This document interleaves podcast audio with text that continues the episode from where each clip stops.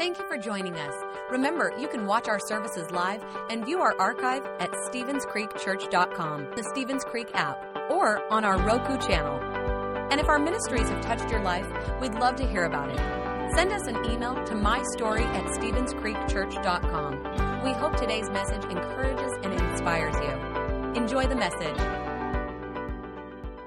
Hey, good afternoon. Welcome to Stevens Creek Church. We are so glad that you are here. It's been a, a great week. Hope you've enjoyed it. Hey, I'd like to start with something funny. Did you hear about the guy uh, that ended up at the pearly gates of heaven uh, in a conversation with the Apostle Peter, St. Peter? And St. Peter looked at him and said, Yeah, before I let you in, have you done anything of particular merit before? He said, Well, matter of fact, uh, once I came up upon a gang of bikers who are threatening a young woman. He said, Really? He said, I approached the largest and the heavily tattooed guy, and uh, I smacked him on top of the head. Uh, I kicked over his bike. I grabbed his nose ring and I jerked it out and I threw him to the ground. Peter said, Wow, that is impressive. When did that happen?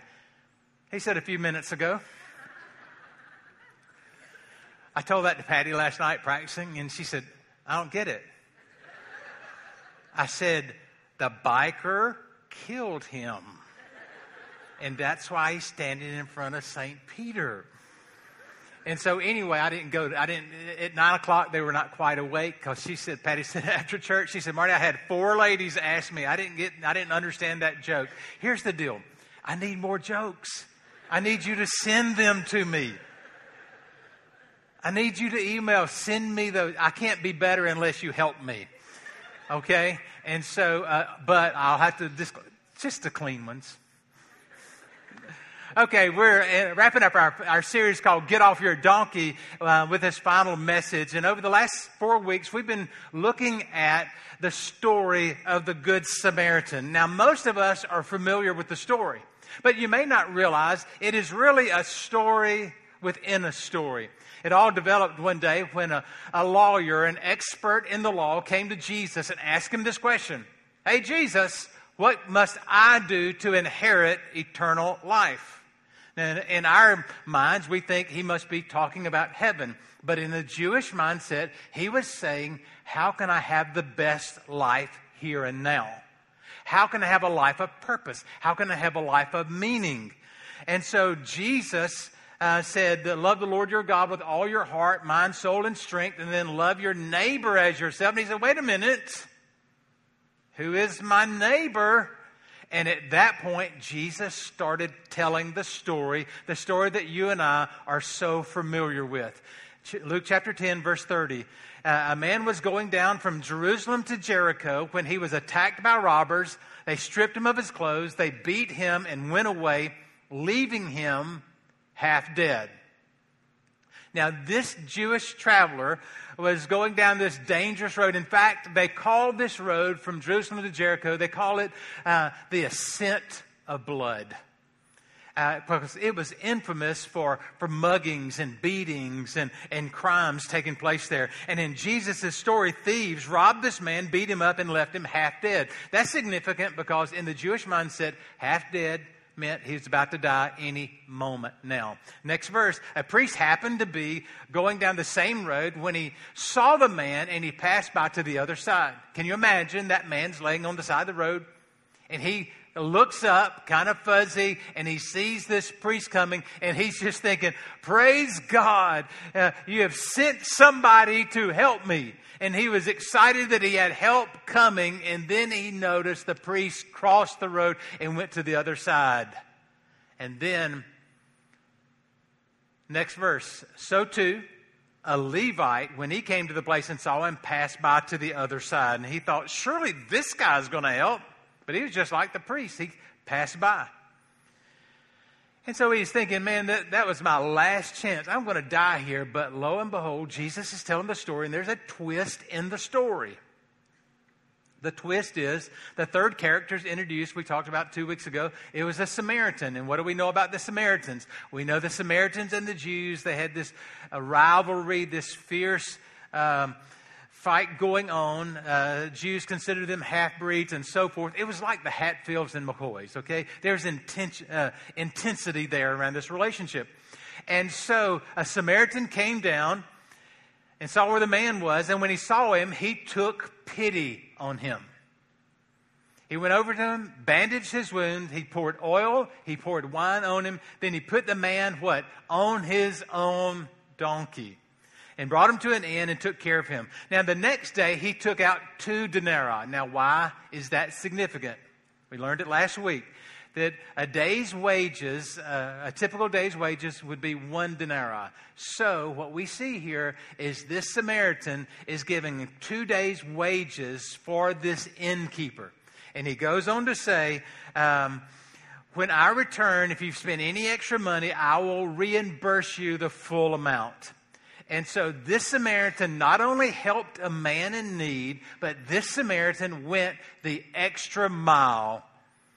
And so we see this, and so many times um, uh, we see this story and we just see a part of it. But we, uh, there's more to this story because as Jesus told the story, the, the lawyer, uh, Jesus asked the lawyers, okay, which of these three was a neighbor.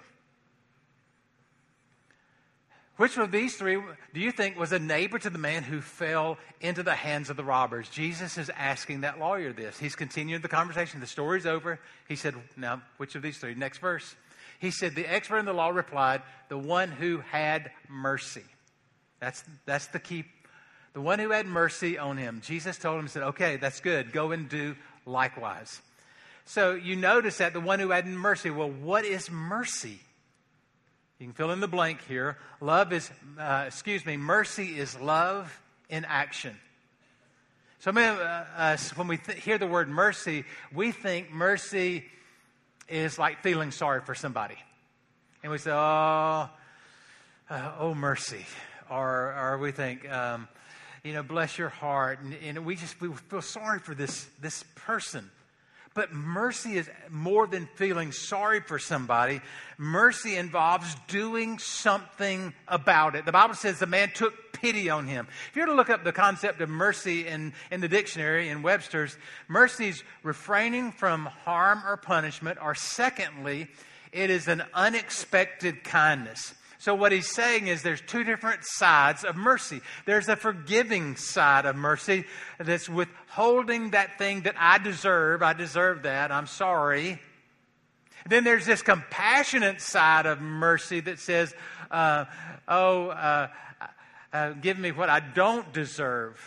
And so you've got this forgiving and this compassionate side and they, uh, the forgiving side is refraining from punishment. The compassionate side is w- being willing to go the extra mile to help somebody else out. And this is what is ha- we see unfolding here. The Good Samaritan got off his donkey and he did something. He didn't just feel sorry for the man like we often do, but he actually did something. He took care of the man who was robbed, beaten, and left half dead. He put his love in action. And so Jesus looked at him and said, Well, I want you to go and do likewise. Now, we often see this story, and we see this story as a story of random acts of kindness. And we said, Yes, that's what we should do. Now, I believe that's true. It is, it is about random acts of kindness. But it's more than that. It's about putting love into practice, it is about putting love in action. That's what Le- uh, Leigh Tuohy did with Michael Oher. Many of you may have seen the story. How many of you have ever seen the movie Blindside? Anybody? Okay, a lot of movie buffs here. This of a long time ago. There's a point in the movie. If you hadn't seen the movie, it's where Leigh Tuohy takes in a true story, an African American kid who was living on the streets. Now, she was having lunch with some of her friends at the country club, and a conversation developed. I want you to listen to that last phrase that she said. Watch this. Hey, does Michael get the family discount at Taco Bell? Because if he does, Sean's going to lose a few stores. He's a good kid. Well, I say you make it official and just adopt him. uh, he's going to be 18 in a few months. Doesn't really make much sense to legally adopt. Leigh Anne, is this some sort of white guilt thing? What will your daddy say? Um, before or after he turns over in his grave? Daddy's been gone five years, Elaine. Make matters worse, you were at the funeral. Remember? You wore Chanel and that awful black hat. Look, here's the deal. I don't need y'all to approve my choices, all right? But I do ask that you respect them. You have no idea what this boy's been through, and if this is going to become some running diatribe, I can find an overpriced salad a lot closer to home. Leigh Anne, I'm so sorry. We didn't intend to. No, we didn't, really. I think what you're doing is so great. To open up your home to him. Honey, you're changing that boy's life. No. He's changing mine. said, No, he's changing my life. I believe that when we roll up our sleeves and help somebody else out, it changes our lives. We said it before that we're born to be blessed, and then we're born to be a blessing to other people. We are blessed when we bless others. So let's just be very practical. Over the next few minutes, we want to talk about how do we show mercy. And, you know, we're going to lay a foundation of three simple things. First of all, mercy begins with awareness. We need to look to the needs of people around us. Mercy begins with awareness. And so we, that means that we've got to start looking in our neighborhood. Maybe we start looking in our friendship group at work. Maybe we start looking in our family or our extended family. Mercy always begins with awareness. It begins with paying attention. It begins with by taking notice. What do you see going on? You know, the reason that most of us are not merciful people is not that we're bad people. I'm not necessarily a mean person. I think I'm not merciful sometimes simply because I am too busy. That we find ourselves so busy that we're moving from one thing to another thing, and we're not paying attention to those things that are going on around us. If you're not looking and you're not listening, then you are not going to be merciful. Here's the second principle mercy flows out of this unconditional love. Flows out of unconditional love, that we, we love that in spite of. Here's the point we shouldn't be offended by the sins of other people because grace is messy. Grace is messy. And and we can't allow the other person's choices or uh, status to keep us from rolling up our sleeves and helping out. So many times I want to uh, look at that person and hey, when you get your act together and you demonstrate that you'll do something, then I'll come and I'll help you. I have that kind of attitude sometimes, but I, we can't be that way. We've got to come to the place where we accept people as they are in their journey. We've got to accept them as they are in their journey at this place. Here's, here's what I'm saying I cannot look out for people if I am looking down on people. I cannot look out for people if I am looking down on people. If you are a believer in Jesus Christ, if you call yourself a Christian and you're looking down on somebody, then you cannot look out for them. The Bible calls us to show mercy. Jude chapter 1 verse 22 says, And you must show mercy to those whose faith is wavering. Everybody's not where you are spiritually. There are some folks that their, their faith is teetering back and forth.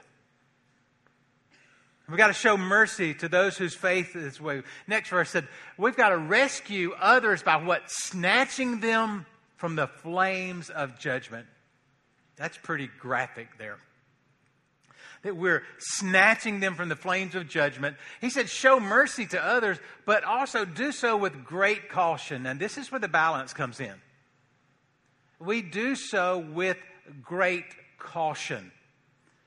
hating the sins that contaminate their lives. In other words, we hate the sin, but we love the sinner. We hate the sin. We, we love the sinner. Showing mercy doesn't mean that I say everything is okay. Live like you want to live. It's not okay. It's not okay if you're addicted to things. Showing mercy is not saying, oh, everything's fine. That's your truth. No, it's not. Showing mercy does not mean that we look the other way and we ignore it. There is a difference between acceptance and approval. Jesus accepts me as I am. He completely accepts me as I am. But Jesus does not approve of everything that I do. Jesus accepts you as you are, but he does not approve of everything that you do. And it is unrealistic for us to expect a non believer, a non Christian, to have the same moral standards as a believer. First of all, they don't understand it. And secondly, they don't have the power to do anything about it. They don't understand that Jesus' grace is there to wipe the slate clean and to give you a new opportunity. And they don't have the power of the Holy Spirit living inside to give them the strength to say no. And so we show mercy. We show mercy and by demonstrating unconditional love. Here's the third thing mercy means choosing your words wisely. You are never persuasive when you are abrasive. Got to choose your words wisely. You know what that means to me personally? I've got to put a monitor on my mouth. If I'm going to show mercy, there are some things that I simply cannot say. They may be truthful, but mercy says, I'm not going to say that at this particular time. Mercy says, I'm going to watch my words. I'm not going to be mean to people, that I'm not going to be rude to people. I'm not going to be sarcastic with people. I'm not going to put people down. I'm going to choose my words wisely. In Colossians chapter 4 and verse 6, it says, Let your conversation be full of, be gracious and be attractive. Let your, let your words be gracious cut somebody some slack. Give them, give them grace. And then allow your words to be attractive. Allow your words to be like a magnet that draws people close, that draws people close to you. Let your conversation be gracious and attractive so that you'll have the right response for everyone. You are never going to be persuasive if you are abrasive. A little kindness is going to go a long way. So let's just let that be a foundation. So, tomorrow morning, we're going to get up and we're going to go to school. We're going to go to work. We're going to be out in the community. We've heard this message over the last four weeks about the Good Samaritan. We've seen and we thought about the, the story of that, that hurt and wounded man on the side of the road. We've seen the, uh, the picture of the Good Samaritan getting off of his donkey and doing something about it, the, helping the, the guy in need. So, what do we do? What's our next step? Here's six things I want you to consider as you move into this week, as you're going to work, as you're going into the neighborhood, as you're going to ball games this week, as you're going to school. I want you first of all to look for people look for people in crisis and listen to them. I want you to look for people who are in crisis. If you want to help somebody, listen to them. There is healing in listening. That's why people pay money to counselors. They pay money to counselors because they need somebody to listen to them.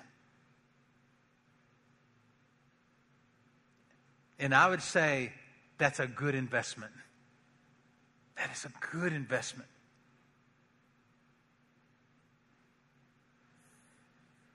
In Galatians chapter 6 and verse 2, it says, Carry each other's burdens, and in this way you'll fulfill the law of Christ.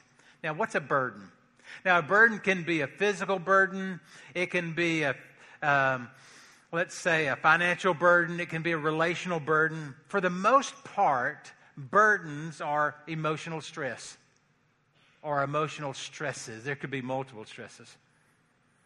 And when people are under emotional stress, it burdens them down. And this scripture says, I want you to carry each other's burdens. Well, how do you carry somebody's burden? It begins by just simply listening to them. When you listen to somebody who's going through a crisis, you're showing mercy. And in this way, you're fulfilling the law of Christ. You're carrying somebody's burden. That's what the Good Samaritan did in this story. He stopped and helped a man, he carried his burden. Here's the second thing look for people who have unmet needs and help them. Look for people who have unmet needs. Now, let's uh, pause for a moment and be very practical. So many times when we read a scripture or we t- we're talking about the Bible, we go uh, really deep on the theory and we go deep into theology. This is not that time.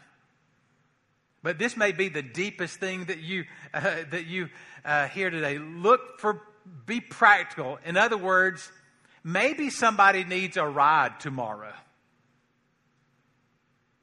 Okay? Maybe their car is in the shop and that you can show mercy to them by saying, hey, let me pick you up. I know there's Uber, I know there's Lyft, they can catch a ride that way, but maybe you can show mercy. Had a guy stop me um,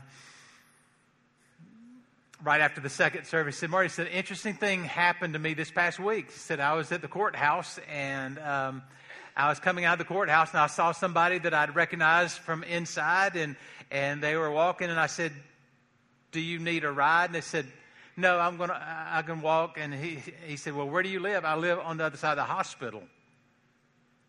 And so the hospital was several miles away from this person. And they said, no, let me take you. And they found out that uh, she actually lived four miles past the hospital that that person walked seven miles to get to court and was about to walk seven miles back until this guy that was in the second service picked her up, carried her home. Sometimes it's as simple as that. It may be helping somebody else out that, that's in a crisis. It could be that you notice that somebody needs some work done on their house and that you can fix a handrail or you can do something like that. But let me do a disclaimer. If you're not a handyman, don't, don't inflict your talent on somebody else, okay? Ask your wife, you think I could do this? Because some of you can, and you're great, and some of you uh, are great at other things. But we look around us and we look for unmet needs and we help people out. This is the message of Romans 15 and 2. It's that each of us should please our neighbors for their good to what? To build them up. We're going to be, we're going to build them up. So we look for people who have unmet needs and we help them. The third thing is we look for people who are grieving and we comfort them. Every day, someone around you has a loss. Some people have lost a job. Maybe they've lost their dreams. Maybe they've lost their savings. Maybe they've lost a relationship. They've lost their health. Loss is a universal problem. And you know it. You're going to have a lot of losses in your life. And so will the people around you. And there are no losses without grieving and pain. And this week, just maybe, you uh, will come up upon someone that's had a loss, and there's grieving, and there's pain, and that you're called there to show mercy to that person. Well, what does that look like? Here's what it looks like it could be as simple as this that you know that a friend of yours uh, has had a loved one pass away. Let's say a mom passed away, that you go and said, Hey, I heard about your mom passing away, and I am so sorry for that, to hear that news. And that's what it means to show mercy. It's simple as that. Or it may be, I heard about um, that you lost your job and the company downsized. I, am sorry to that. And, and, I'll say a prayer for you. It could be that. It could be as practical as uh, that you hear of a loss and that you go home and you make a casserole. You do something just so practical. We overcomplicate things when it comes to God's Word. But God's word should be very practical to us that when we look at people who are grieving and that we comfort them, it may be as simple as writing a card or sending a text or maybe cooking a casserole and just saying, I am so sorry to hear the news of those things that you're going through. I am so sorry for your pain and loss. Here's the fourth thing look for people this week who are needing friends and show hospitality. Look for people, they need a friend. You know, there's some folks that are, are, are, shy and they don't have a lot of friends, or maybe they're socially awkward. And you can see it in the group. You can see it uh, uh, in settings that you're in, and you can spot these folks that just struggle uh, to be outward or, or struggle to connect with people. Why don't you make the first step? and go to that shy person and go to that socially awkward person and just say hello and just be kind.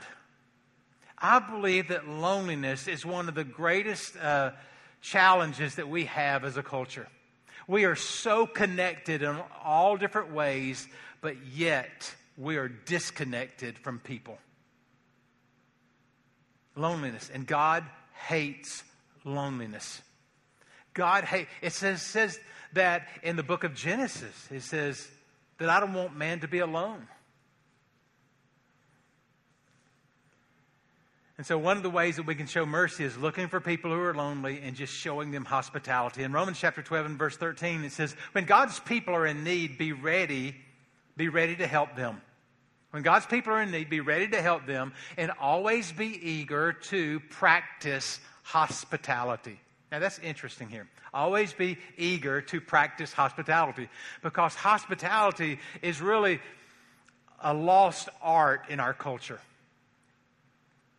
It's a lost art. Um, I feel like that in other times uh, it was easier to connect with people, but the truth of the matter is we work long hours, we go home, and we hit a, many of us have a garage door and we hit a button and we drive in the garage and we hit a button and it closes out and we don't talk to anybody. And it could be that we've talked all day long and we don't can't talk to anybody. I've been there uh, before. There's something about hospitality. Having a cup of coffee with somebody could be very important. Sharing a meal with somebody I mean, this what I'm going to tell you is so radical and it is foreign. Consider inviting somebody over to your house. That is foreign. Because so often we'll do anything, but we don't want anybody to come and invade our space. But the Bible says, be eager to show hospitality. We have to change. We've got to be open to the people God brings our way. Because one day I think we'll stand before God and be judged on how we use the resources that He's given us. Here's the fifth one look for people who need a second chance. You know, everybody has stumbled, everybody's failed, everybody's made mistakes, we've all sinned, everybody has flaws. And so look for people who are going through a period of failure. Maybe they've failed at a relationship. Maybe they have failed in a job and they've been released from that job? Could it be this week you're going to meet somebody who's failed at something? And you're going to be the one that gives them a second chance. And that's one of the most powerful ways that you can show mercy. And that second chance may be sitting down and, and just talking them through it. And maybe that second chance is just telling your story. says, you know, I can't completely relate to what you're going through, but here's uh, something similar that's happened to me. And I know that I have. Um, I got through that, and I believe you can get through it too. And you extend mercy by by extending a second chance. Here's the sixth and final one I want you to look for people who are rude. and be kind for them. Now, this is probably not very hard. You go to work tomorrow and maybe you can look and some, find somebody rude by the time 9 o'clock rolls around. I don't know. Um, but look for people who are rude. Why am I saying that? I'm saying that because God has placed us in this community to be His voice, to demonstrate His love, to care for people. This world is not a perfect place, and we don't live in a cocoon here. We live in a broken world, and people, yes, are rude sometimes. People are, have so much pent up energy and disappointment, and they've lost hope, and oftentimes it just spills out. And it is not pretty, it is not nice, and they don't deserve kindness at all. But here's what the Bible says don't repay evil for evil, don't re, um, retaliate with insults when people insult you. Instead, pay them back with a blessing. It is a blessing that when somebody is rude and somebody is mean to you, that you just hold your tongue. And maybe you're kind, you're kind. You know, the Bible says that a soft answer turns away wrath. You're in this argument with somebody, a soft answer turns away wrath. Okay, pay them back with a. Instead, pay them back with a blessing. So that is what God has called you to do. And notice this, and He will grant you His blessing. Yes, these people who are evil and these people who are rude to you, you're going to be kind to them and don't expect kindness from an evil person or a rude person. But don't worry, you will be paid back and you will be paid back with a greater blessing. And I believe the blessing will be 30, 60, and a hundredfold return. He says, and he will grant you his blessing. God's blessing will come upon you. Yes, it is painful to hold your tongue. It is painful to be kind to people who are evil and insulting. But if we can demonstrate the love of Jesus and we can be kind back to them, get ready for God's blessing to flow over you and to flow over your house. So, those are the six things. And they're right here on your uh, insert for you to look at this week. But let me say this when we look at these six statements, you've got to understand this it's going to cost you something. If you try to do these six things, it's going to cost you. It's going to cost you your time. It's going to cost you your patience. It may cost you some energy, emotional energy. It may cost you some money.